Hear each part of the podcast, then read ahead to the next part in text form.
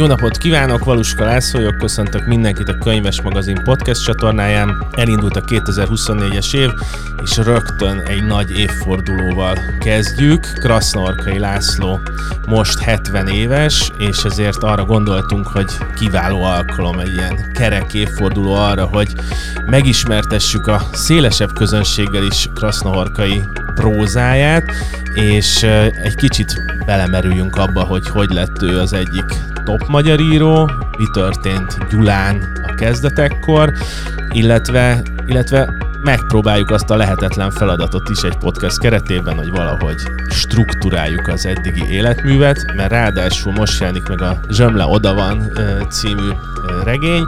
Én már túl vagyok a könyvön, és engem nagyon foglalkoztat egy új kérdés, ami, amivel én eddig nem találkoztam, és ez majd az új irónia lesz.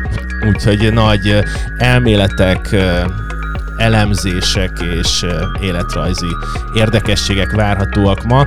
Két vendégem van, az egyik Kolozsi Orsi, szia! Sziasztok! A másik pedig Szegő János, a magvető szerkesztője, aki már évek óta dolgozik Krasznorkai Lászlóval, így hármon közül az a lehetősége van meg neki, ami nekünk nincs, hogy ő már a, rögtön az első nyers szöveget is ismerheti, úgyhogy sziasztok, köszöntelek titeket itt. Szervusztok, én is köszöntöm a hallgatókat. Hát annyit egészítenék, hogy nála azért az első nyers szöveg is már eléggé well done, tehát hogy abszolút nem médium, hanem nagyon is átsütött, és szinte teljesen kész, nagyon profin dolgozik, de hát ezzel nem árulok el nagy titkot a kedves hallgatóknak. Ez szerintem ez nagyon érdekes, amikor egy-egy írónak a szövegét másik nézőpontból is elbeszélhetővé tesszük, tehát mindig kiderülnek ilyen finom apróságok és érdekességek.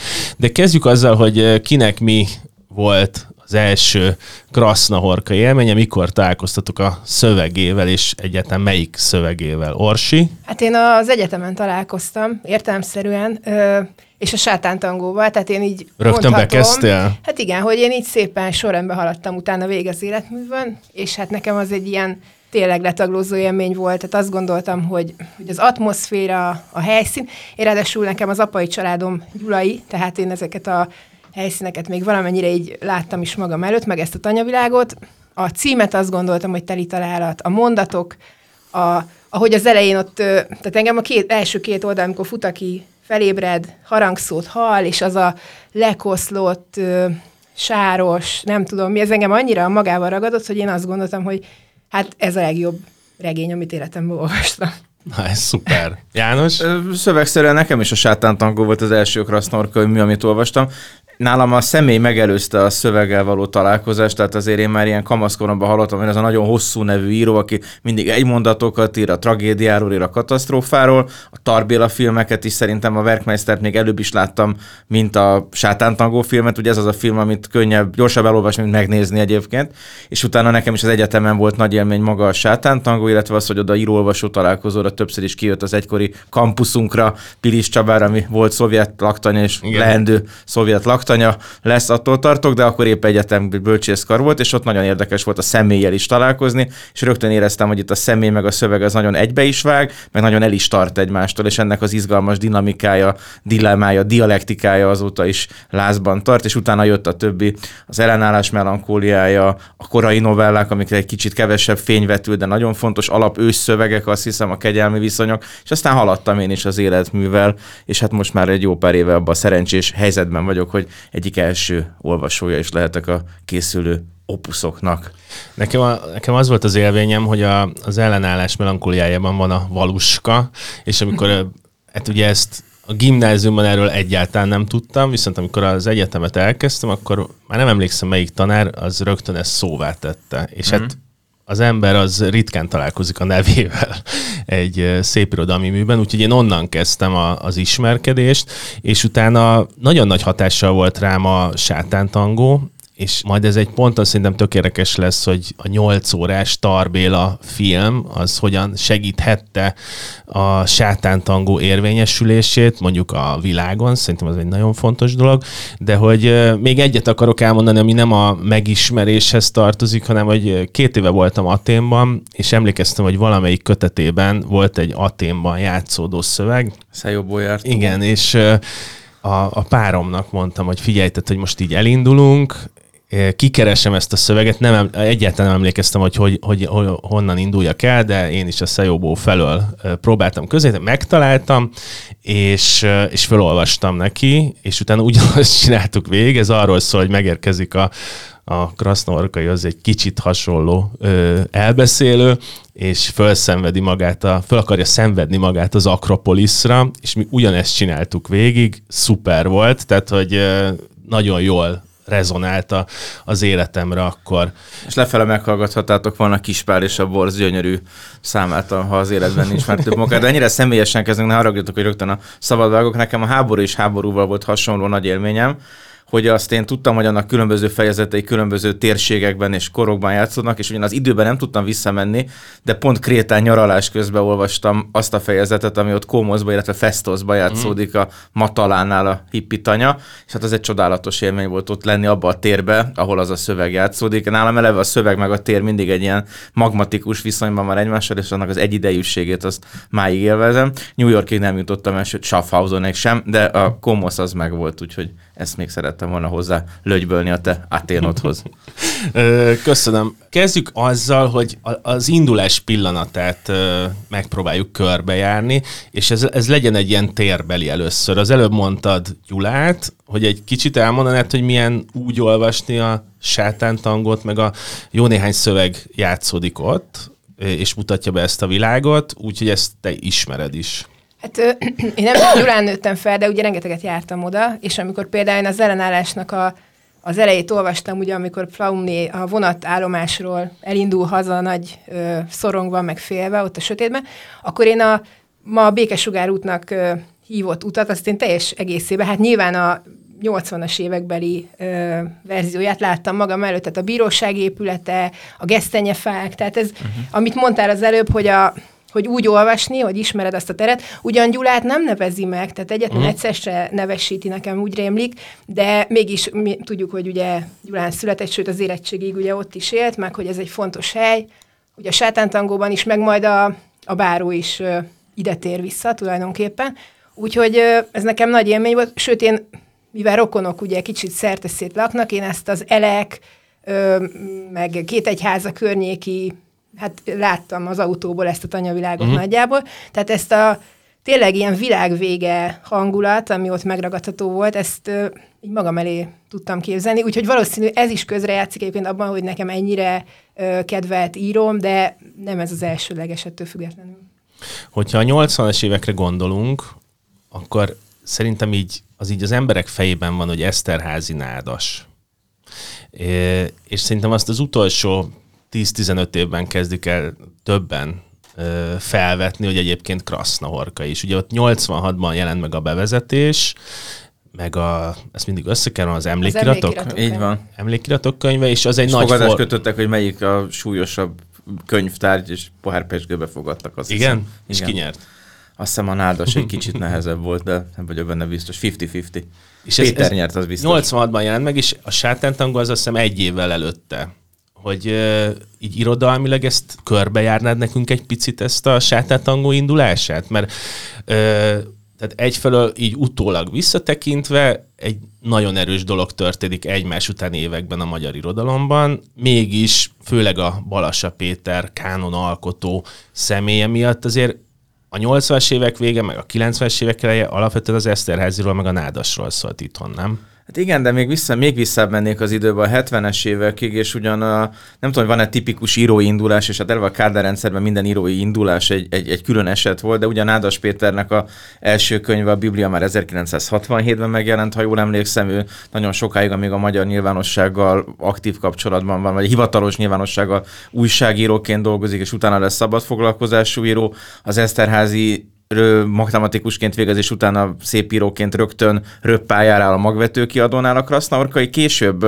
kicsit fiatalabb, Nádasnál jóval fiatalabb, Eszterázinál pár évvel fiatalabb, de később is indul, és még szabálytalanabb módon indul, 78 körül kezd el először publikálni novellákat, és ő egy kicsit ezzel a mozgóvilággal és az akkori avantgarddal, mintha egy szürke zónából lépne uh-huh. ki, Szemben az Eszterházi valaki az akkori hivatalos irodalom része, ez most nem pejoratív, hanem leíró jellegű, és a Nádassal, aki meg egy ideig a hivatalos irodalom része, és utána pedig nagyon felfüggeszti magát.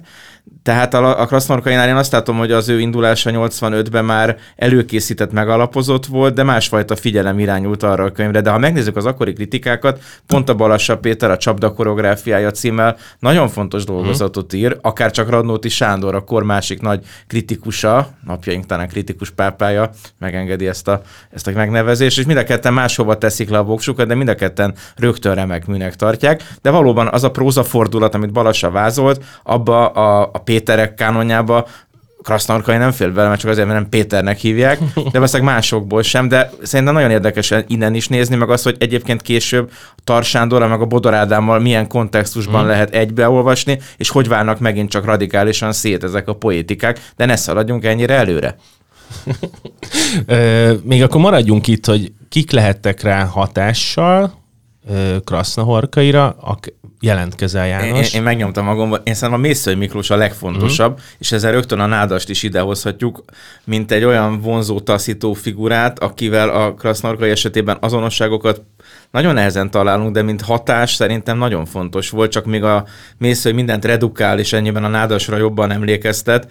Ugye a Krasznarkaiának a redukciónak éppen ellenében megy, de szerintem ő egy nagyon fontos uh-huh. találkozás volt, részben mint talán mint egyfajta apa figura is, részben meg pedig, mint aki az epikát egészen új keretekbe helyezi. Tehát én a, valamiért az ő nevét lőném be elsőnek. A magyarok, kortárs, akkori kortárs uh-huh. magyarok közül. Meg uh, Mészél szerintem is, aki nem még szokott hivatkozni, szerintem fura bizonyos szempontból egy lirikus, ugye Pilinszkit uh, uh-huh. emlegeti, de a világirodalomból meg ezt főleg azok kedvére mondom el, akik nem annyira tájékozottak, ugye kötik mondjuk uh, például a Mester és Margaritához, tehát Bulgakovhoz, így a szatirikussága miatt ö, részben, meg ö, van, aki ugye Bekettet emlegeti, mondjuk ez az értelmetlen várakozás, a, mondjuk, amit a Godóban látunk, vagy Thomas Bernardot emlegetik. Tehát nagyon sok név, még Márkezt is emlegetik egyébként, uh-huh. több, több helyen is, tehát nagyon sok világirodalmi figura is ö, felmerül, és össze is lehet velük kötni nagyon szépen, de közben meg úgy igazán, ha belegondolsz, akkor egyikre se hasonlít, mert Becketnek a mondatai, mm. meg az ő mondatai, hát az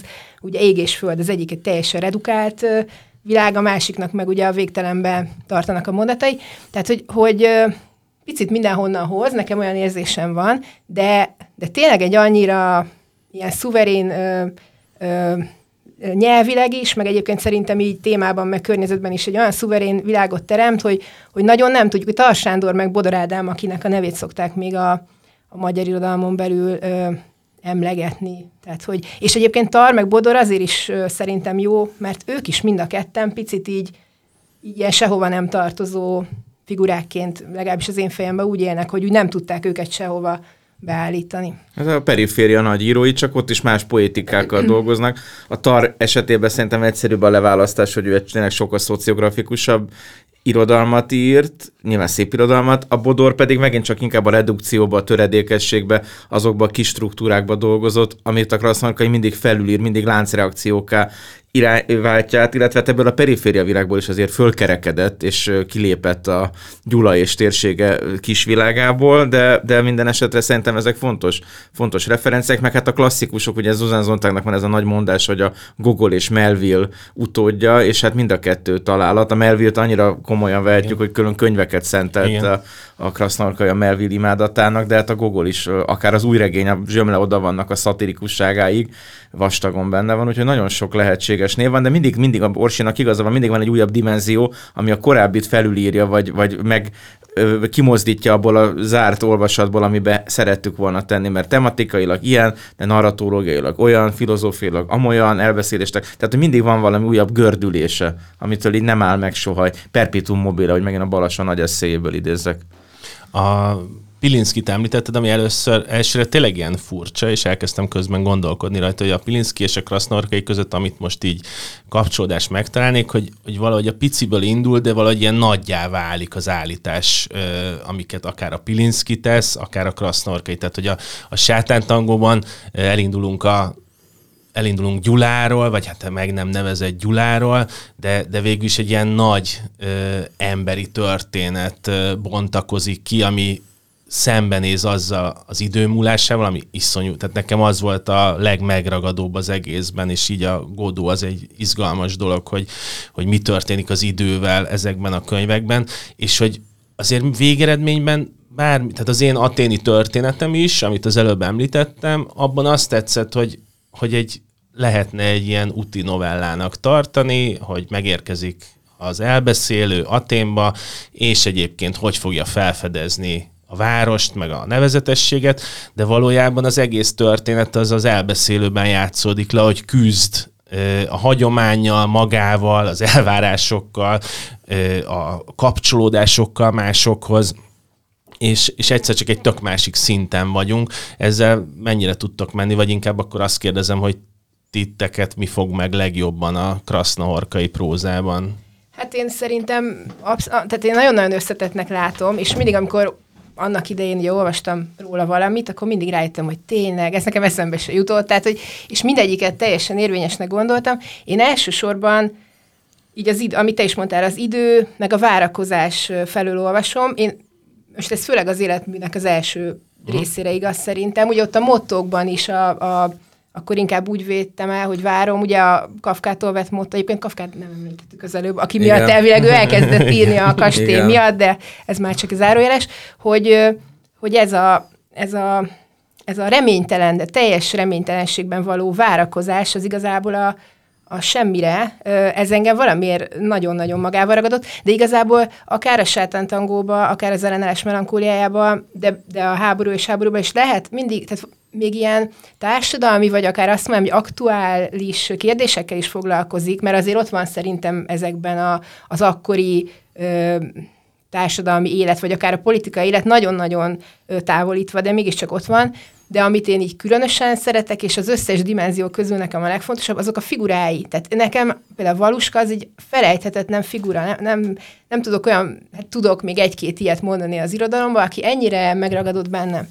Tehát annyira még ezt is meg tudja csinálni, amellett, hogy a, beszéltünk itt a prózára, a poétikára, a mondatairól, rengeteg mindenről, de hogy megcsinál egy ilyen figurát, vagy mint amilyen az öreg báró, aki hmm. az égben nyúlik, olyan, mint egy elrajzolt karikatúra, és nem ismeri fel a, a szerelmét, mert elfelejti, hogy azért közben eltelt jó pár év. Tehát, hogy nekem ezek a, főleg ezek a kicsit ilyen bolond, ilyen Don Quixote-i figurái, azok nekem ezek tényleg, tehát ez, ez nekem a legfontosabb, hogy hogy tud ennyire ilyen plastikus karaktereket, vagy ezek, a, ezek az emberek, akik egy másik ilyen típusa szerintem, az a, az a nagyon ö, értelmes, ilyen szellemi ember, aki meg már nem bírja ezt a világot. Ugye, mm. amilyen például a, Eszter az úr. Eszter, vagy a, vagy a tanára, a tanár, ugye a, a Báró Venkheme, aki már egyszerűen a világtól elfordul, így elbarikádozza magát. Ez is egy nagyon érdekes. És igazából én azt látom, ugye azt a középső részt, ahol főleg ezek az ilyen keleti dolgok vannak, leszámítva, ezeket a figurákat írja újra meg újra. Tehát egy kicsit minden figurája egy kilóg valamilyen irányba, és et,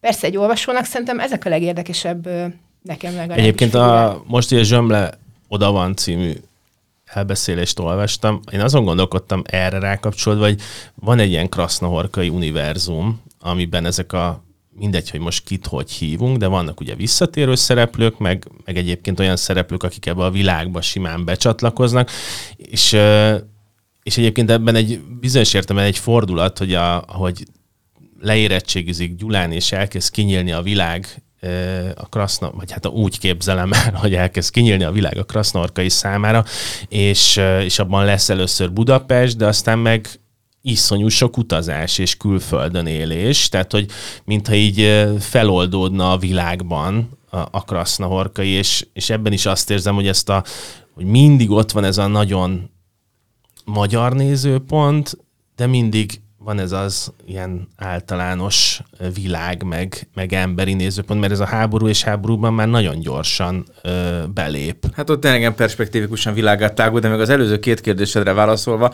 én a Pininszki hasonlóságot egy másik mottóban érném tetten, ez a telik, de nem múlik, amit ha összeolvasunk a számomra kedvenc Pirinszki versel, a Passióval, de ami történt valahogy mégse tud véget érni, akkor egy nagyon radikális idő sebben vagyunk benne, és én nekem a téridő még a mániám a Krasznarkainál, amit a Bakhtin után szabadon egy ilyen műsorban talán lehet kronotoposznak nevezni, hogy milyen módon tudja a teret meg az időt így, így együtt ábrázolni, de a figurákban abszolút egyetértek Orsival, én és plastikus jelzőt találtam volna mondani, és a, például a Herst regényben is, a Florian Herstben is a, a Florian félkegyelmű, szinte Miskin herceget idéző alakja, abba is a tanár úrnak az alakja, tehát ezek a struktúrák, ezek nagyon izgalmasak, és mindig, mindig valahogyan gyarapodnak újabb tudással, újabb oldalakról ismertetnek meg, tehát ezért nem unalmasak ezek az ismétlődő alakok. Átszállójegy egyszer, nekem ezt mondta a szerző egy beszélgetésben, ilyen átszállójegyel utaznak a regényhősei, tényleg vannak ilyen, ilyen, ilyen érdekes ilyen klón, klónozódások, és ez a nyitás a világra szerintem nagyon szépen tetten érhető az urgai fogolytól kezdve, mint a urgai fordulatnak nevez Szirák Péter 1992-től, hogy hogy nyílik ki a világ, olyan útlevelet kap gyakorlatilag a szerző, és hogyan írja meg keletet, nyugatot, és utána kelet-nyugatnak a konf konfliktusait is mondjuk a Szejóbóba. Tehát ez például egy lehetséges narrációja az életműnek szerintem topografikusan a földrajz fogságában, hogy megnézzük, hogy melyik regénye hol játszódik, de nem akarom szűkíteni az olvasatokat. akkor, ha jól értem, akkor van egy első időszak, ami, amit követ a második időszak. Amit a, ami a sátántangó ellenállás melankóliája, háború és háború, azt még én ide, én, uh-huh. én mhm. ide tehát az, az, a, az, a, az a zöld, zöld határ, ahol egyikből a másikba tér át nálam az én, mm. de vitatkozhatok vele, csak az én szakaszolásom. És akkor van a második, ami, ami meg a ilyen értelemben a világ kinyitása, amit urgai fordulatként írtál, és akkor ebben van az Északról hegy. Én azt nagyon szerettem. Azt egyébként sokan nem szerették azt a könyvet, pedig szerintem egy nagyon szép, egyféle nagyon szép a kia, vány is, de maga a törtet is szerintem nagyon szép, és akkor a harmadik korszak, az meg mondjuk a Báró Wenkheim hazatérrel indul el? És akkor itt, itt fölteszek uh-huh. egy mhm. kérdést, hogy nekem olvasóként a Báró Wenkheim volt az a pillanat, amikor elkezdtem újra foglalkozni a korai művekkel, egyföl a nyilvánvaló kapcsolódások miatt is, de ami a sokkal fontosabb, hogy azt vettem észre, hogy máshogy, tehát hogy beleolvasom már a sátántangó meg az összes korai szövegébe, sokkal inkább beleolvasom valamiféle humort, iróniát, és, és én addig a Báró Weinheimig én ezt nem, ezt, ezt elhibáztam, és ezt nem tettem meg, és valahogy sok, tehát hogy mindig arról beszélünk, hogy ö, apokalipszis, sötétség, ö, sár, eső, ö, nem telik az idő, és hogy ezek ilyen sötét könyvek és hasonlók, de hogy én nekem a Báró Wenkheim segített így visszafele ezt egy kicsit lazítani ezen, hogy ebben azért nagyon megvannak a humorosabb pillanatok is. Egyetértek ezzel a visszamenőleges A szakaszolással is vitatkozhattok, meg azzal is vitatkozhattok, hogy megjelenik-e ez a ez az új nézőpont a Báró Wenkhamtől, mert egyébként a Herst és a Zsömle oda van is nekem már kifejezetten erősebben mutatja ezeket a jeleket.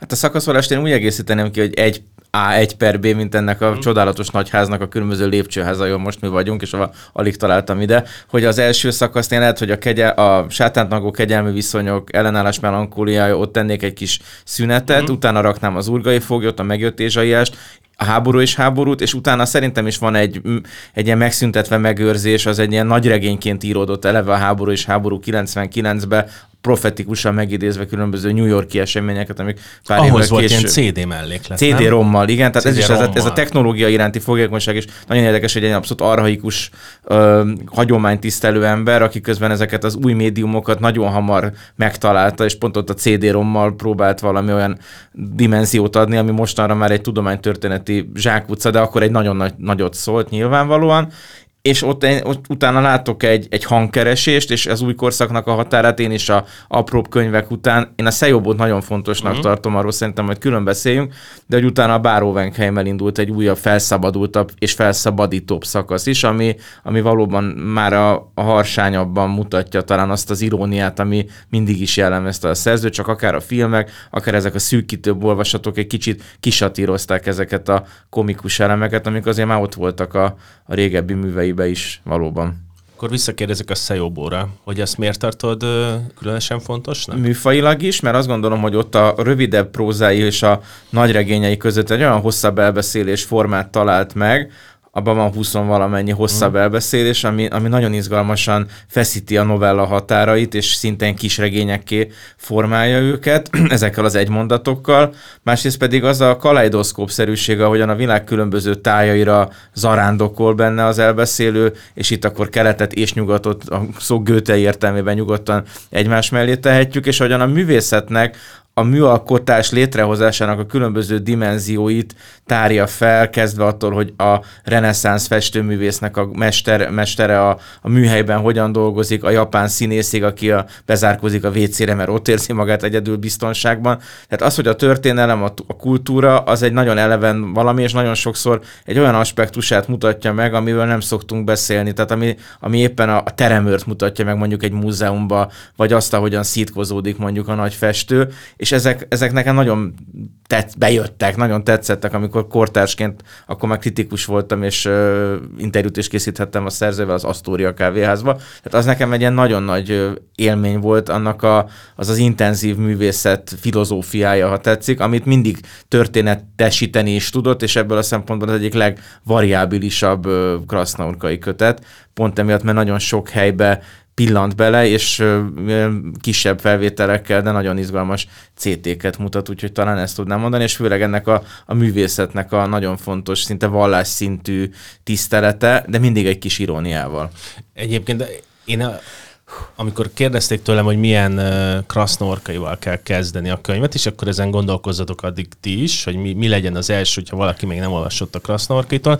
Én a Szejobot mondtam, mert abban uh, pont emiatt a az átmenetiség miatt, de ami nagyon fontos, hogy szerintem olyan szépen mutatja meg az a kötet, hogy, hogy van egy alkotó, aki különböző nézőpontokból, de folyamatosan a művészeten keresztül ö, határozza meg magát, és ez a krasznahorkai, és hogy, hogy hogy lesz az egész, az egész életnek egy nézőpontja, a művészettel való viszony, amiben a művészetben benne van a hagyományunk, benne van az alkotás, benne van az az önreflexió, hogy szembenézzünk a dolgainkkal, és, és miközben történeteket mesél, szerintem iszonyú sokat meg lehet tudni a krasznohorkairól is egyébként, mármint így a gondolkodásáról, vagy a viszonyáról. Viszont szerintem egy, egy nagyon fontos dolog van, hogy válaszoljatok erre, hogy melyikkel kell szerintetek kezdeni.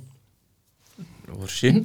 Fogalmam sincs. Hát én, aki, amikor tőlem ezt megkérdezik, én a sátántangot szoktam mondani, de biztos csak azért, mert nekem az a, nem is az a legnagyobb élmény, de tényleg nagyon nagy hatású. Én a Szejobot azért nem mondanám, mert én azt nem tartom annyira tipikus ö, krasznaorkainak. Tehát aki azt, Igen. azzal kezdi, az lehet, hogy egy picit ö, félre megy, bár most még ö, visszakötve ez a kötethez, ö, ott ugye kicsit ilyen művészetfilozófiaként is olvasható szerintem, de hogy a, úgy tudnám összekötni nekem, az egész életműben van egy ilyen, amit biztos nem fogok tudni rendesen elmondani, ugye ez a transzcendencia felé való nyitottság, ugye a szereplőkön is látjuk, és ami általában a, az univerzum jelképezi ezt, hogy valami, ami az embernél nagyobb, ami, amihez képest az ember csak egy porszem, az általában mondjuk az univerzum, a a világegyetem, vagy... Bach. Vagy a természetfensége. Vagy a, igen, vagy, vagy ugye a fizika, a kvantumfizika igen. is előkerül, de a művészet is lehet egy olyan, és az azért érdekes, mert a művészet ugyanilyen transzcendensé tud válni, szerintem a Szejobóban ez is, hogy valami, amit nem értünk, hogy miért ennyire nagyszabású, miért ennyire fontos az életünkben, de közben ezt viszont az ember alkotja. Tehát egy, ebben van egy ilyen paradoxon, mert ugye a világűr, meg az univerzum arra azt lehet mondani, hogy az az rajtunk kívülálló rajtunk, de a művészet is valami hasonló szerintem a Krasznaorkainál, hogy mindig, mindig azt érzem, hogy az ember, az embert mindig iszonyú nagy távlatban nézi. És ez egyszer lehet az univerzum, és egyszer lehet a művészet akár. Tehát én ezt azért tartom mondjuk egy fontos kötetnek, kezdésnek, lehet, hogy nem, nekem nem ez a tipikus uh-huh. krasznaorkai szöveg. De... Valóban az egy ilyen meta krasznaorkai, vagy ilyen transz krasznaorkai szöveg a, a, a, a Szejobó. Hát mondjuk ilyen kezdő haladó, tehát kezdő szinten lehet, hogy mondjuk a kegyelmi viszonyok mhm. novelláival érdemes kezdeni, azok rövidek, 20-15-20 oldalasak, és eszenciálisan a nagy témái, nagy poétikái, benne vannak a, a, a mesternek ezek a nagyon fontos motivumai. Én azért is mondom most ezt így, mert én már olvashattam Szabó Gábor nem sokára megjelenő monográfiáját, amikor Krasznarkainak az egész életművét térképezi fel, és ő is a kegyelmi viszonyokat nagyon fontosnak tartja. Tehát lehet, hogy innen indulnék, és utána én is a sátántangot uh-huh. javaslom, azzal a megnyugtatással, hogy ne izguljanak attól, hogy ez a könyv ez annyira beszippantja az embert, és felveszi a ritmusát, hogy nem kell megijedni tőle. A hosszú mondatoktól se kell megijedni, azokról még külön fogunk majd rövid mondatokban beszélni. Tehát lehet, bocsáss meg, vagy a kegyelmi viszonyokat, vagy a sátántangot mondanám, de hát nagyon sok kapuja van ennek a, ennek a folyamatosan bővülő univerzumnak, hogy ilyen fizikai metaforákkal és paradoxonokkal operáljak. És akkor eljutottunk a hosszú mondatokig. Gondolkoztam azon a beszélgetése készülve, hogy ezt, ezt az elején, a közepén, a végén mikor dobjuk be ezt a kérdést, mert egyfelől egy nagyon egyértelmű azonosítása a szerzőnek, tehát hogyha azt mondjuk, hogy Krasznorkai, akkor aki már olvasott Krasznorkait, annak az, az a hosszú mondat, ami hát ne, tehát a hosszúnak is valahogy olyan, mint ennek a hosszú szónak is olyan, az a végtelensége nincs meg, ami nekem a Krasznorkai mondatról az eszembe jut de hogy ettől nem szabad félni. Tehát, hogy ez egy olyan azonosítás, és akkor ezért elnézést kérek a szerzőtől, hogyha ezt meghallgatja, mint a Nike logó. Tehát, hogy, hogy rögtön tudod, hogy hol vagy. És, és ezek, ez, ezzel dolgozik. Tehát ő így beszél el, mert hogy ez nagyon fontos, hogy ezek elbeszélések, tehát hogy mindig így mondják, mondják a, a dolgokat, hogy nektek ezzel a hosszú mondattal mi a viszonyotok? Szeretitek, nyilván azért beszélgetünk itt, de mi az, amit szerettek benne, mi az, amikor esetleg sokká válik, mi a szerkesztőként a nehézsége a hosszú mondat szerkesztésének? Például ez engem eléggé Nehéz izgat ez a, a kérdés. Végén, mert nem tudom, hogy hol hagytam abba, mert ha mondjuk fejezet sincsen egy könyvében, akkor tényleg így ki kell raknom valahova egy ilyen sárga jelet, hogy itt, itt folytatom másnap, de ez nyilván... Jó, akkor ezt definiáljuk, hogy ne, szerintetek mind a ketten adhatok egy választ rá, hogy a krasznorkai hosszú mondat az mit jelent nektek? Nekem valami utazást, valami olyan, olyan ritmus lehetőséget, amivel együtt tudok menni. Én akkor félnek ezektől a mondatoktól, hogy mondjuk egyetemen nyelvészeti vizsgán kellene elemeznem, tehát akkor lehet, hogy tényleg kiugranék az ablakon, de mivel erre nem volt szükségem, és nem is lesz remélhetőleg, én inkább annak az örömét élvezem, hogy ez valójában nem is egy mondat, mert ő megfelelő helyekre nem pontot, hanem veszőt rak, és a levegővétellel, meg azzal a dinamikával, a hangos olvasással együtt, ez egy nagyszerű akusztikai és esztétikai élmény, úgyhogy én nem félek tőle, és hát amire szerkesztőként figyelek, de erre ő maga is figyel, hogy az információkat is olyan módon adagolja, vagy hozza vissza elő is utó idejűségekkel, hogy ebbe a táncba, hogy visszamenjünk a sátántangóhoz, ne, ne veszítsük el egymás kezét, vagy, vagy, vagy tekintetét, tehát erre, erre ő is figyel, de én is figyelek, és épp ezért egészen más hosszú mondatokkal operál mondjuk Krasznorkai, mint Nádas, amikor az emlékiratok könyvében bugyborékoló barok hosszú mondatokat írt, tehát ott egészen más tétje volt a hosszú mondatoknak, ez egy ilyen érdekes hasonlóság megint csak, amit most a Szabó Gábortól lopok elnézést, hogy a McCarthy féle hosszú mondat és a Krasznarkai féle hosszú mondat, hogy egyébben jelent meg a véres délkörök meg a sátántangó, összeütközhetnek, hogy azok miben különböznek, nyilván az egyben van vesző, másikban nincsen, de hogy, hogy én pont emiatt egy ilyen lenyűgöző építménynek vagy teremtménynek tartom ezeket a hosszú mondatokat, és nagyon szeretek el alélni tőle, de közben résen is lenni, úgyhogy egyszerre ez a figyelem és ez a nyugalom talán, ami az én viszonyomat jelenti a hosszú mondatokhoz, amik nem lehetnek elég hosszúak, de az én válaszom most elég hosszú volt. Hát a hosszú mondat az nekem is élmény, tehát én nagyon szeretem ezeket, de rá kell valahogy a ritmusára kapni olvasás közben, ez tény, tehát ez nem megy két másodperc alatt. Meg ugye Krasznorkai többször beszél arról egyébként, hogy ő ezt nem tartja mesterkét dolognak, mert ugye páran azt mondják, hogy ez egy ilyen mesterkét dolog, mert ő valójában úgy gondolja, hogy amikor beszélünk, vagy történetet mondunk, akkor így beszélünk. Tehát ugye ezt megfigyelhetjük egy interjú lejegyzésekor például, hogy, hogy nagyon kevesen viszik le úgy rendesen minden, tudom én, tizedik szó után a hangsúlyt, hanem egyikből megyünk a másikba. Tehát, hogy, hogy ezt többször elmondta emlékeim szerint, hogy ugye ezt is próbálja imitálni, ezt az élőbeszédszerűséget, meg szerintem ez a, amit mondtam, hogy a várakozás szerintem egy ilyen kulcs téma, hogy még még akár ilyen poetikailag is tudnám ezt értelmezni, mert mindig úgy vagyunk vele, hogy addig megyünk, amíg ott van a pont. Uh-huh. Addig tart ez, hogy na most mi lesz ebből, és hogy minthogyha ezt a, ezt a témát még akár, hogyha nagyon ilyen irodalmár gondolkodással nézem meg, akkor bele, bele tudja építeni a mondatnak a struktúrájába, és azzal meg egyetértek a Jánossal teljesen, hogy nem minden hosszú mondat ugyanolyan, tehát egy pázmányféle barokk körmondat, az, az tök más. Ezek szerintem valahogy ö, számomra könnyebben érthetőek, tehát nem, nem, azért nem kell annyira nagyon ö, koncentrálni, de... Ezek ilyen lánchegység, meg nem tudom, van a lánchegység, meg a sziklás hegység, ezek láncmondatok, vagy nem tudom, minek nevezem. Igen. Tehát más a vi- mellérendelőbbek, vagy ilyen, má, bocsáss meg, hogy a szabadba vágtam, mert én most lerakom inkább a pont. Meg hogy a ritmusa, hogy ugye, hogy, hogy ezt valahol írja is, vagy mondja, nem tudom, hogy, a, hogy, hogy számára a ritmus a legfontosabb, a tempó pontosabban. Tehát, hogy, hogy és ugye hát, mint, mint nagyon sokan egyébként az írók közül, felolvasva képzeli ezt a, ezeket a mondatokat, meg arról is sokat beszélt, hogy eleinte ugye úgy írt, hogy a, hogy a fejében összerakott akár húsz ilyen hosszú mondatot, ezt nem tudom elképzelni, hogy hogy, de hogy ezt megjegyezte, és akkor utána írta le, tehát mindig a, a hangzó szöveg volt az elsődleges, úgyhogy érdekes lehet mondjuk egyszer így úgy olvasni el mondjuk a sátántangót, hogy hangosan felolvasni, majd lehet, hogy egyszer megkísérlem, vagy így otthon magammal kipróbálom, de ez nagyon fárasztó dolog. Hát a hangossághoz visszatérve, hogy nálunk a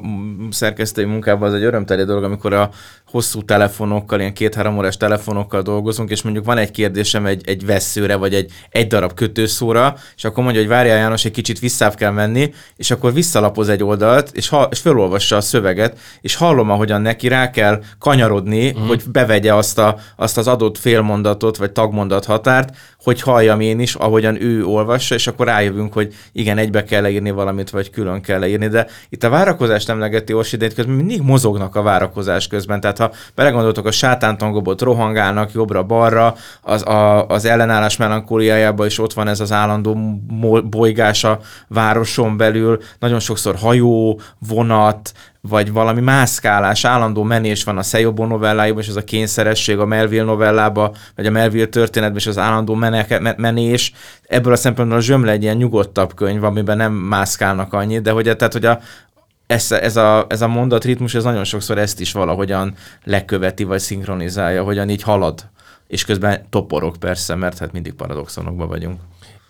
Én nekem a, a hosszú mondatban az a legjobb, hogy valamilyen nagyon olvasóbarátnak érzem, és pont azért egy kicsit összegezve, amit mondtatok, hogy nagyon szeretem benne azt, hogy iszonyú jól megragadja a figyelmemet, tehát olvasóként, ha, ha szerintem is el kell kapni a ritmusát, de szerintem ez nem nehéz, és mert egyszerűen máshogy kell olvasnunk, tehát hogy tudjuk azt, hogy itt nem lesz pont egy idő után. És, és amikor ez megtörténik, akkor tényleg egy elbeszélésé válik, tehát hogy beszél hozzám ez a szöveg, és nem csak, hogy beszél hozzám, hanem nem ereszt el. És én ezt, ezt ez egy, szerintem egy nagyon erős írói trükk, hogy, hogy egy, hogyha benne vagyok, akkor ő nem engedi el a kezem, és nem hagyja, hogy ezt kényelmesen le lehessen tenni, és ezért viszont az is megtörténik az olvasás közben, hogy meg az az út, amit te mondtál, János, hogy, hogy egyszer csak tényleg így a része leszek a történetnek, és utazom vele,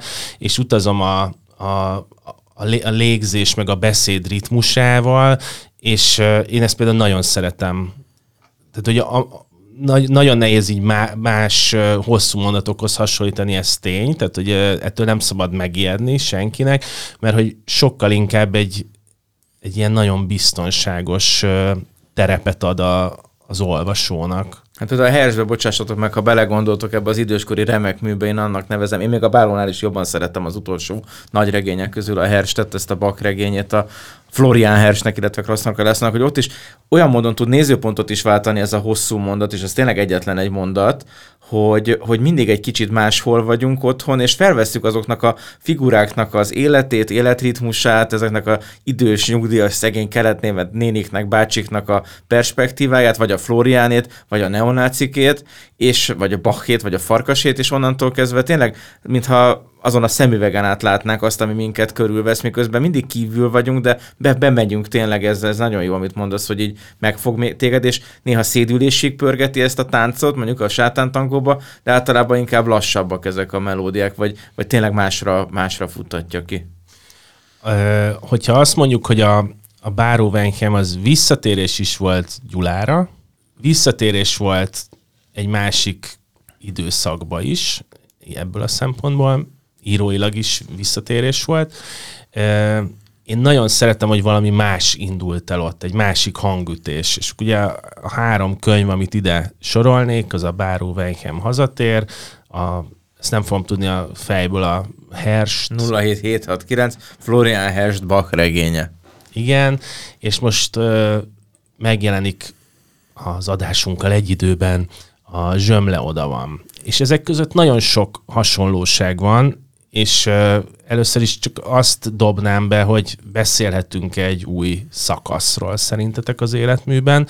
Én ezt egyetlen egy dologban azonosítanám, ami nekem fontos, ez a, a hogyan jelenik meg még erősebben a társadalom, hogy jelenik meg még erősebben a, az irónia, mert hogy mintha nem lehetne máshogy beszélni erről a világról, és lehet, hogy már ez a világ termeli ki ezt a nézőpontot, tehát nem is az írónak kell behoznia, hanem, hanem ezek a történetek már ilyenek, és a zsömle oda van, amire mindjárt majd áttérünk, az is olyan, hogy egyfelől tudom ilyen kis realista dologként is olvasni, de tudom úgy olvasni, hogy ez egy ilyen teljes agymenés, és, és a hersnél is nagyon sokszor lehet ezt érezni, hogy ott vannak azok a tényszerűségek, de közben meg fel is van nagyítva, és akkor az ilyen zavarba ejtő is, hogy kik ezek a nácik.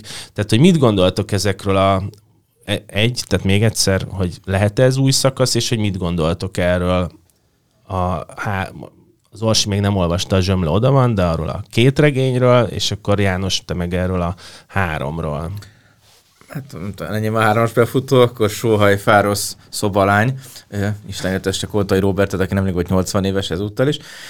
Látok hasonlóságot a, a művek között, valóban egy felszabadultabb szakasz, teátrálisabbak is talán ezek a regényhősök a, a korábbiakhoz képest, tehát a plaszticitásuk mellett van valami irracionalitásuk, vagy irrealitásuk is, miközben pont a Zsömle oda van esetében a referencialitással egészen radikális játékokat játszik a szerző, más, mint amit, másokat, mint korábban. Sőt, újra is olvassák ezek a művek a korábbiakat. Hát a Báró van utalás a sátán tangóra, visszatérnek ott is figurák, eleve nagyon játszik ezzel a comeback motivummal, a Herstregény az, az egy érdekes atipikusság szerintem a három utolsó nagyobb uh-huh. mű közül, mert annak a dimenziója, ez a művészet filozófiai dimenziója inkább egy kicsit a korábbi művekhez is sorolja, de a zsömle oda van, az, az megint egy nagyon izgalmas fordulat számomra, hogy ezt a, ezt a, ezt a szatirikusságot szinte már nem is ilyen gogol, hanem milyen mixálti módon űzi, sőt néha olyan a könyv, mint hogyha Moldova György vagy Spiró György írta volna, vagy az alapanyag, amivel dolgozik, az olyan, amiből a, a Spiró is írhatott volna egy nagyon jó szatirát, mintha feleségversenyben lettek is volna uh-huh. hasonló motivumok. De az, ami őt ebbe a történetbe érdekli, amiről mindjárt beszélünk egy kicsit, persze most itt is hagyom válaszolni, az megint egy nagyon jellegzetes krasznaorkai hős, meg dilemma, hogy ezzel az öreg bácsival... Ezt most nem mondd el, és akkor Jó. visszatérünk a zsömlére, és Bocsánat. akkor az Orsi, igen, a szakaszolás is erről a két kötetről, hiszen te még a zsömlét nem igen, olvastad. Nagyon szeretném már olvasni. Ö, hát én egyet tudok érteni ezzel, hogy ö, ironikusabb, vagy picit ilyen szatirikusabb, és kicsit olyan, tehát én, nekem van egy ilyen képem, hogy a, hogy a Krasznorkai, amikor bemutat egy tragikus, amit te mondtál az elején, hogy visszamenőleg olvasva ezek után, még így valamennyire a sátántangónak a humorát is meg lehet látni, függetlenül attól, hogy nem a humor az első ö, szó valószínű, ami eszünkbe jut a regény kapcsán, hogy egy tragikus ö, szituációt azt ö, lehet nagyon tragikusnak látni, vagy egy szituációt meg lehet közben komikusnak is látni. És ugyanak, ugyanabban a pillanatban lehet. Vagy egy kicsit más nézőpont. És szerintem ezzel nagyon-nagyon sokat játszik. Tehát mondjuk a, a részegen fetrengő, nem tudom én ki, aki leesik az ágyról, az most tragikus, vagy komikus? Ugye a kettő együtt, vagy, vagy mind a kettő, vagy attól függ, hogy hogyan olvassuk. És én úgy érzem, hogy a, valóban ebben a harmadik szakaszban, hogyha, hogyha elfogadjuk ezt a szakaszolást, itt a komikum felé egy picit jobban elmozdul, sőt én olvastam egy olyan, annak idején még a helyestről valaki írt egy kritikát, amiben egy picit ö, elmarasztaló, mert azt mondja, hogy az a részvét a szereplők iránt, amit mondjuk a, az ellenállásban érzünk, vagy a sátántangóban, hogy, hogy ezeket a figurákat valahogy az elbeszélő megérti, hogy, hogy együtt empátiával fordul feléjük. Kicsit olyan, írta ez a kritikus. Én ezzel nem értek egyet, de, de van benne valami, hogy, hogy itt meg már egy picit kinevetteti a hőseit. Tehát, hogy, hogy nem érezhető annyira uh-huh. ez, a, ez a részvét, hogy ők azért ilyenek, mert uh-huh. ilyen körülöttük a világ, ők azért bolondok, ők azért tettek alkoholisták, stb. Tehát megértjük őket, hanem hogy itt, mintha ezekben a művekben, meg már, meg már egy picit, azt nem mondom, hogy hülyét csinál a szereplőiből, mert azért az túlzás, de hogy egy picit, mintha ebbe az irányba ellépne. Például a Báró alakjánál is, vagy, uh-huh. a, vagy a Florián alakjánál is. Mondom én ezt a kettőt, mert én ezeket ismerem. Lehet, ez egy érdekes különbség, hogy ezt a, ezt a mélyvilágot, amihez most visszatér azért főleg a zsömlébe, de a, a Hersnek is azért ez a kelet-német világ az kísértetésen hasonlít magyar, magyar valóságokra. Tehát, hogy itt, mint hogyha a, a primitívebb világot, meg az ostobább világot tényleg egy kicsit, most nem a primitíven lenne a hangsúly, hanem ezen az ostobán vagy az együgyűségen, és ebből a szempontból a Báróványkemnek tényleg nagyon érdekes ez a panoptikum, ahogyan ott is tényleg ilyen karneváli bohócokat látunk magunk előtt, még az elő, első két regényben nem, nem így, vagy barbárként tekint ezekre a figurákra, vagy áldozatokként, de, de mindenképpen másfajta, más tónusban beszél róluk, vagy kevesebb, vagy ritkábban halljuk ki ezt a regisztert, ami mintha most, most fölerősödne. E, a részvételt én azért a Hersben nagyon éreztem, főleg Floriannal, de még akár ezzel a nácival is, akinek a Bacha minden, miközben minden, amit tesz, az abszolút ellene megy annak a humanizmusnak, amit mondjuk a Bachhoz is kötünk.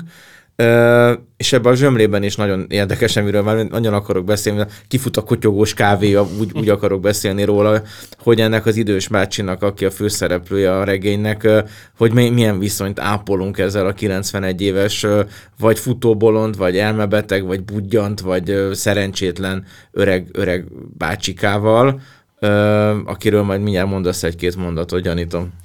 Még mielőtt a zsömlére áttérünk, én csak annyit szeretnék az előző gondataitokhoz hozzátenni, hogy én valahogy ebben a három kötetben azt érzem, hogy belátása annak, hogy, hogy ez a világunk, és ez a társadalmunk, és hogy az, ami mondjuk a 80-as években nekem kevésbé volt elképzelhető, hogy mindenféle kis történet láthatóvá, meghallhatóvá váljon. Ez valahogy a mai világban, és itt közösségi médiára gondolok, tehát hogy sokkal több ilyen történet lesz látható, meg hallható, és, és azt tetszik benne, hogy én nem a olyan értelemben a cirkuszi bohócot látom ezekben a szereplőkben, akik tudnak tragikusak is, meg viccesek is lenni, hanem azt, hogy tényleg ilyenek vagyunk, és hogy a Hersben például nekem ez, ez az, hogy egy náciról olvasok, egyfelől ezt megtehetem egy csomóféleképpen, de hogy, hogy ők is megkapják a történeteiket bizonyos értem, és valahogy én ezt látom ilyen nagyon izgalmasnak, hogy,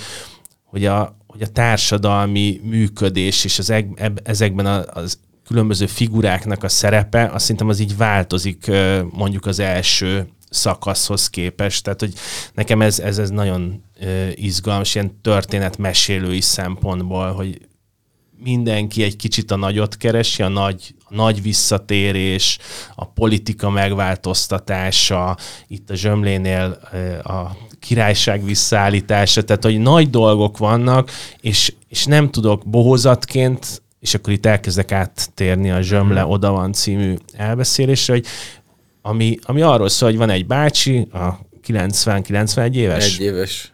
Kada Józsi bácsi. Kada Józsi bácsi, akiből így, így lehetne király. Igen, Így, a, igen lehetsz te is király. és, és valójában mi másra vágyunk, mint hogy változtassunk a, a dolgok menetén, és, és ebben benne van a, a politikai cinizmus, meg tehát tökre benne van ebben a történetben az, hogy hogy működik a politika, hogy működik a királycsinálás egyébként, hogy van benne ebben a Kadajózsi bácsiban, és akkor ezt majd mindjárt helyesbíted, egy kicsit a Trump, kicsit a populizmus, tehát hogy mindaz, ami most körülvesz minket így a társadalomban, vagy a közéletben, az, az ott van egy ilyen nagyon érdekes, színes történetként elmesélve, és ahol, ahol külön valahogy egy pár perce azt mondtad, hogy a zsömle oda van kevesebb a mozgás, de közben meg egy nagyon érdekes mozgás van, mert van Józsi bácsi, és hozzá jönnek, mennek igen, meg aztán őt is hurcolják, hozzák, viszik, tehát van egy ilyen téblábolás és egy ilyen mászkálás ebben a regényben is, de hát tényleg egy nagyon érdekes regény. E, onnan meséld el, hogy nem mindig hallok ilyen háttérhíreket kiadóktól, amikor azt mondják, hogy na, majd most már biztos, hogy XY szerzőnek lesz új regénye, mit tudtok róla? Hát semmit, csak tudjuk, hogy le fogja adni. Hogy te hogy tudtad meg először, tehát mi volt az első pillanat, amikor tudtad, hogy Zsömle oda van? Én egyszerre kaptam meg a, a címet, meg a regényt, vagy a szöveget. Tehát, És a... addig semmit nem tudtál róla? Nem, nem, erről nem tudtam semmit. A bakregényről tudtam, hogy az nagyobb is lett, mint amire ő számított, de arról tudtam. A, az apró munkáról is mesélt előtte, meg beszélt, hogy neki az két könyve lesz, a, a Homérosz könyvről is nagyon sokat beszélt. Ez váratlanul ért engem, de, de mondjuk lehet, hogy azért az elmúlt hónapokban én egy kicsit kivontam magam az életből különböző családi okok miatt gyerekem született, meg egyéb dolgaim is voltak, tehát egy lehet, hogy kicsit kevesebbet beszéltem a Lacival, tehát amikor én megkaptam ezt a kéziratot, akkor rögtön érdekelt, hogy ki, kiről van itt szó, ki az a zsömle, és hát nagyon meglepett. Kindülön olvastam először, és nagyon kivillant a szemem, mint a éjszakai kindülöm, hogy te jó Isten, itt mi, mi, mi a túró van, mert nagyon krasznorka is az alaphelyzet, de közben meg mégis az, ahonnan, az a szög, ahonnan veszi ezt a jelenetet, az elsőre nem tűnik tipikusan krasznorka isnak. Mi az alaphelyzet? megjelenik ennél a 91 éves valahol Budapest környékén az agglomerációban egy falu végében érdegélő nyugdíjas villanyszerelő bácsinál egy nagyon furcsa kompánia, egyre többen gyűlnek köréje, és ugyanez a bácsi az egész életében inkább illegalitásban volt, és nem akarta, hogy megtalálják, nem is akar már többet tenni a tűzre, ezzel is kezdődik a mondat, egy nagyon rövid mondattal kezdődik a regény, nem teszek többet a tűzre, és nem akarja már, hogy nagyon látható legyen, de közben mégiscsak megtalálják őt nagyon fura különböző szerzetek, akiknek tudomására jut, hogy Kada Józsi bácsi az utolsó Árpádházi király, aki nem csak Árpád apánknak a vérszerinti felmenője, hanem Genghis Kháni is, mert hogy ott volt egy érdekes egyesítése a két vérvonalnak, és megtudjuk az ő ágasbogas élettörténetét, szerelmét Szereckizitával, uh, majdnem Szenteszki Zitát mondtam, a fiatal rendezőnőt, ezt vágjuk ki. Na, tehát Szelecki Zitával kapcsolatát Jimmy Carterrel, hogy milyen módon segítette a magyar korona hazahozatalát, hogy 44-ben őt megkoronázták voltak éppen a hortiék a várba, de erről nem beszélhet, és annak a furcsa dilemmája, hogy mit kezdjen ezzel a lehetőséggel Józsi bácsi, hogy ez a, fia, ez a furcsa társaság, amiben holdkoros legitimistáktól kezdve effektíve neonácik nagyon sokan jönnek, furcsa nevekkel, kísértetiesen hasonlító nevekkel létező magyar közéleti emberekhez, hogy ezzel a lehetőséggel kezdjen el valamit, vagy ne kezdjen, és innentől kezdve az olvasónak szerintem az a legérdekesebb, és nem fogok spoilerezni, hogy együtt tudunk elmenni Józsi bácsival, el tudjuk-e hinni ezt a képtelen állítást, illetve Józsi bácsi maga mit kezd ezzel a lehetőséggel, és erre különböző válaszokat ad a könyv, azt hiszem. Igen, és egyébként az Orbán neve le van írva Igen. A könyvben, és hát ilyen valóságreferencia szerintem nem tudom, hogy volt-e. És a parlament elnöke, akit Mákos Bajszosnak hív. Igen. Szóval, hogy, hogy itt vagyunk benne a magyar valóságban, és onnan nézzük ezt a történetet, hogy egyébként ilyen hírekkel meg találkozunk, találkoztunk az elmúlt években, tehát hogy még semmi kutatást nem végeztem a történettel kapcsolatban, de szinte biztos vagyok, hogy volt az elmúlt tíz évben olyan történet, ami azzal foglalkozott, az, mármint az újságokban, azzal foglalkoztak, hogy valaki vissza akar jönni, és politikai céljai vannak, és lehet, hogy ilyen komoly. Ha Bliket föllapoznánk, szerintem találnánk ilyeneket, igen, de valószínűleg ott el leginkább. Igen, és a másik rész, amit megmondasz, hogy milyen figurák jönnek Józsi bácsihoz, tehát a, a, a holdkorosoktól a neonácikig, hát az, az meg rögvalónk, tehát hogy ez, ez itt van a mindennapok része. Az, hogy a Herst, és ez is foglalkozik a, a szélső jobbal, vagy a neonácikkal, az szerinted miért, miért történik meg, hogy mind a kettőben fontos szerepet vagy hát valamilyen szerepet kap. Hát én ezt, én ezt a szerző politikai érzékenységének tudom be, vagy most ilyen régi módi szóval antifasizmusának, hogy látja azt a reális veszélyt akár Európába akár szűkebben vett Európában, Magyarországon, hogy ezek a fajta figurák, az a fajta fellazított populizmus, amit akár a Trumpal is neve, nevesíthetünk, az nagyon veszélyes dual egyet alkothat, és pont azokat a figurákat, akiket egyébként félbolondnak tartanánk, vagy ennek a megalázott és megszomorított világ áldozatainak, azokat be tudja rántani magával, és magáévá tudja tenni ez az egész eszmeiség, aminek a, a, a gonosz oldala, vagy a, a negatív vetülete az elsőre talán nem is nyilvános, mert nem arról beszélnek első körben, és az akció, vagy a, a brutalitás, az agresszió, az már egy természetes folytatása lesz valaminek, és ezt szerintem máshogy ábrázolja a Hersben, és máshogy ábrázolja itt, de én azt gondolom, hogy ezért foglalkozik ennyit ezzel a, ezzel a témával.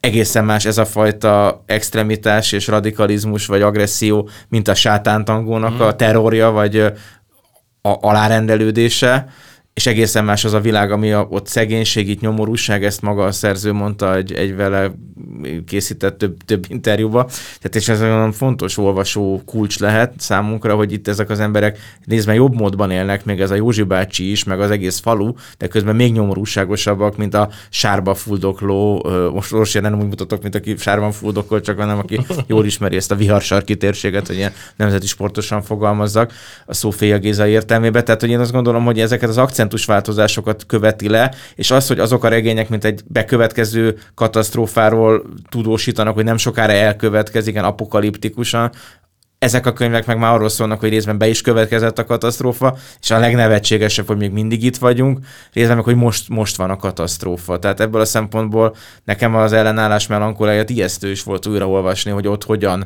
ábrázolja azokat a rombolókat, akik azóta is lépten nyomon föl-föl bukkannak.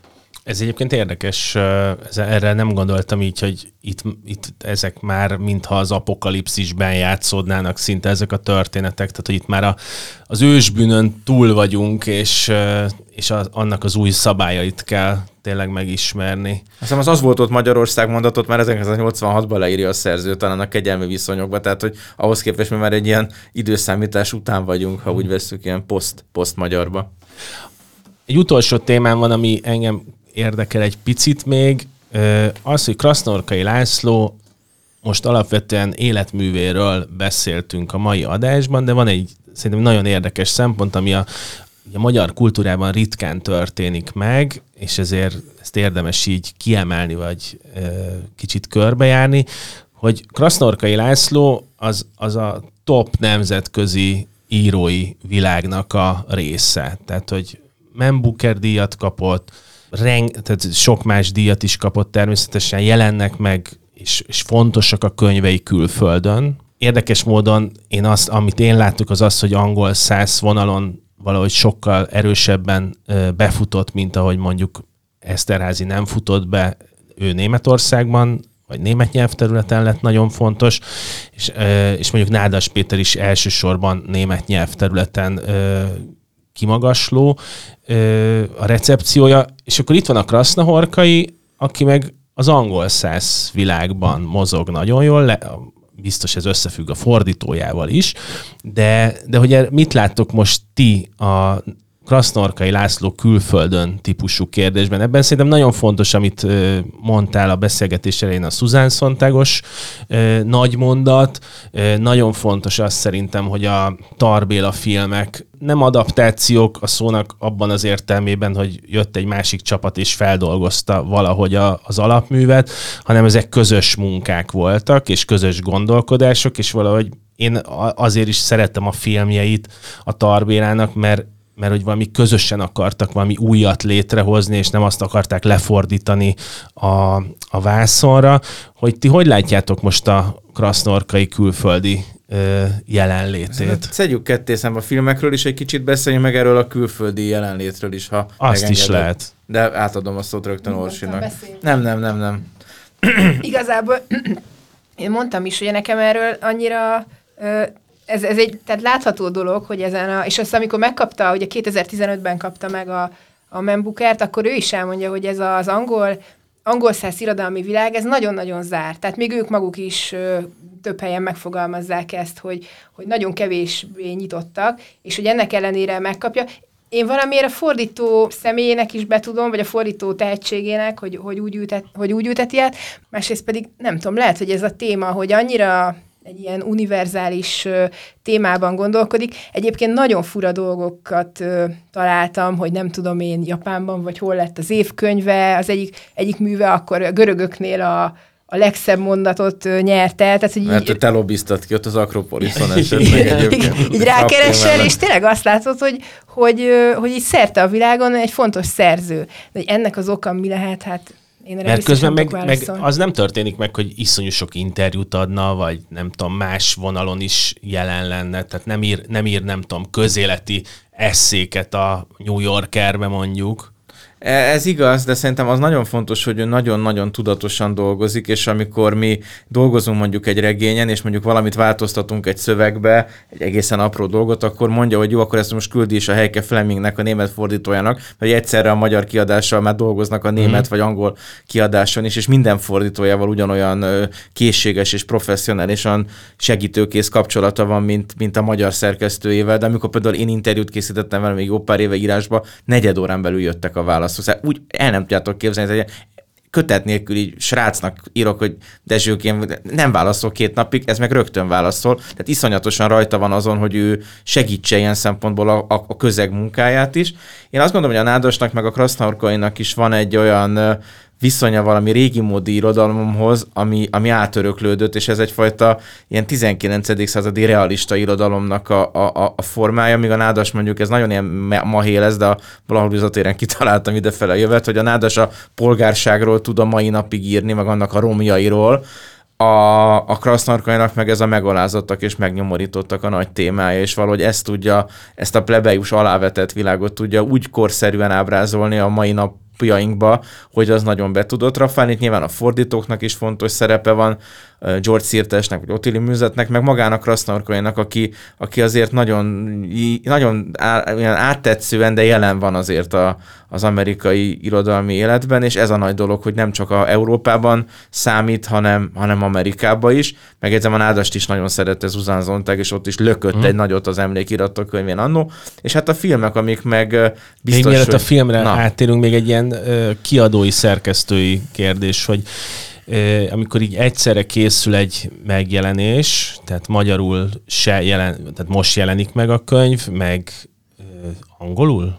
Hát most Németül? azt hiszem a német, most a zsömlénen nem tudom, hogy mi van a némettel, de tudom, hogy a Herst könyvön már nagyban dolgozott, hát az Mhm. abszolút oda, oda is Igen. íródott a Heike Fleming. Tehát, hogy mi a kérdés? Bocsánat. Ö, Még a kérdést nem tettem fel, a kérdés az az lett Már volna, hogy, hogy tehát az, hogy itt egyszerre kell nemzetköziben is gondolkodni, meg egyszerre kell a lokálisban is gondolkodni, hogy ebből, ebből ilyen kiadói szempontból ezt hogy érzékeled, hogy a krasznorkainak mi a státusza, tehát mondjuk Németországban, vagy, vagy amikor egy angol szöveg készül. Tehát, hogy a, a kiadók azok előre mennek, már nem csak az van, hogy oké, okay, elkészült a könyv, ez a recepciója, mi lenne, ha lefordítanátok, hanem ezzel szemben mi, mi történik egy krasznorkai könyvvel most. Hát itt a zsömlénél én kíváncsi leszek egyébként, hogy, hogy hogyan sütik ki angolul, németül ezt a könyvet, mert ebbe tényleg, ha majd olvassuk, olvassátok, akkor olyan rece- referenciák vannak a szarvasi kávéfőzőtől azokig a figurákig, nevekig,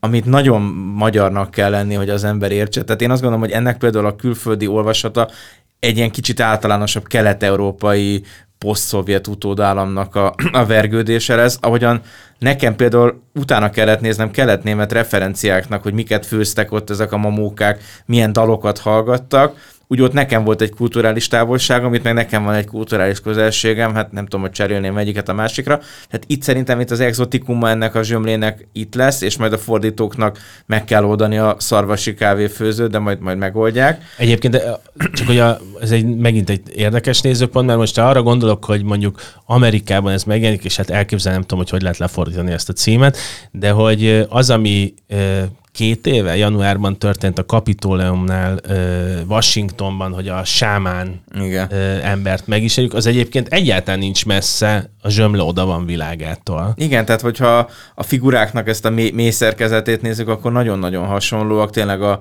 a, a hacuka vagy a gú- gúnya más. Én is elgondolkodtam, hogy a zsömlét minek lehet fordítani. Ugye régen a bégelt is zsömlének fordították a magyar, magyarul a sorozatokban, vagy vészhelyzetben mindig zsömlét evett a Green Doctor. Mi az, hogy zsömlét? Bégelt evett persze.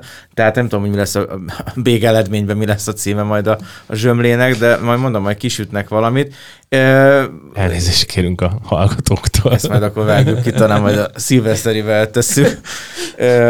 Úgyhogy igazából a, én azt gondolom, hogy ezek a lokális dolgok, ahogyan a sátántangónak is az volt a zsenialitás, hogy egyszerre volt térségi és univerzális, úgy, úgy ezek a mostani művei is mindig egy kis világ, van olyan nagy totál, vagy olyan perspektívából, ahonnan nem ismerjük, és, és szerencsére ezt a világon jó, értik és jól értik. Azt, hogy az Eszterázinak ekkora sikere lett külföldön, az is egy óriási dolog, mert annyira nyelvében él a, a nemzet, meg az ő szövegvilága, hogy, hogy az, az elképesztő. A nádas meg a, a krasznorkai esetében meg hát nagyon nagy meló ezeket a mondatokat lefordítani, de, de szerintem kulturálisan inkább egy ilyen világirodalmi nyelvben vannak, mm. mint az Eszterházinak volt a, a, a csodálatos és megismételhetetlen magyar prózája.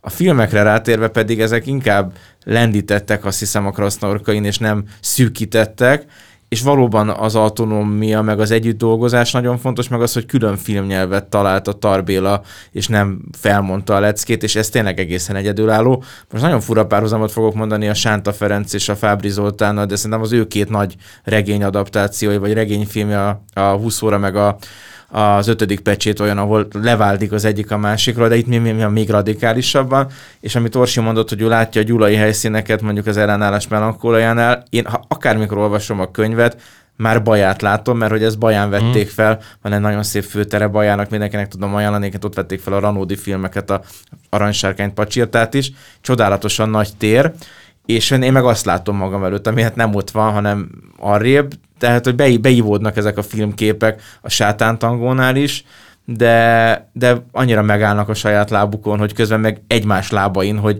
hogy az valami elmondhatatlanul szép együttműködés és nagy, nagy találkozás volt, úgyhogy én nagyon örülök, hogy ezek a filmek is vannak, és mindenkit bátorítok, hogy nézze is meg a sátántangot, évente szokták vetíteni, azt hiszem. De most rendszeresen vetítik. Rendszeresen vetítik. Cirkóban. Cirkóban. Azt hiszem decemberben van mindig, és én egyszer ott láttam, és még a Tarbéla is ott volt, és tök aranyos Ott szokott lenni sokszor. Mondta, hogy szeressétek egymás gyerekek, szevasztok, vagy valamilyen nagyon bölcset mondott, úgyhogy én nagyon örültem, ilyen Jancsó Miklósi bölcsesség volt. Mi egyszer megcsináltuk azt még indexes koromban, hogy e, valamelyik évfordulóra megnéztük a sátántangot, és közvetítettük percről percre. Volt, és, e, és a Libor Anita a Stöckert Gáborral és a Libor Anitával csináltuk meg hárman, és a Libor közben elolvasta a regényt.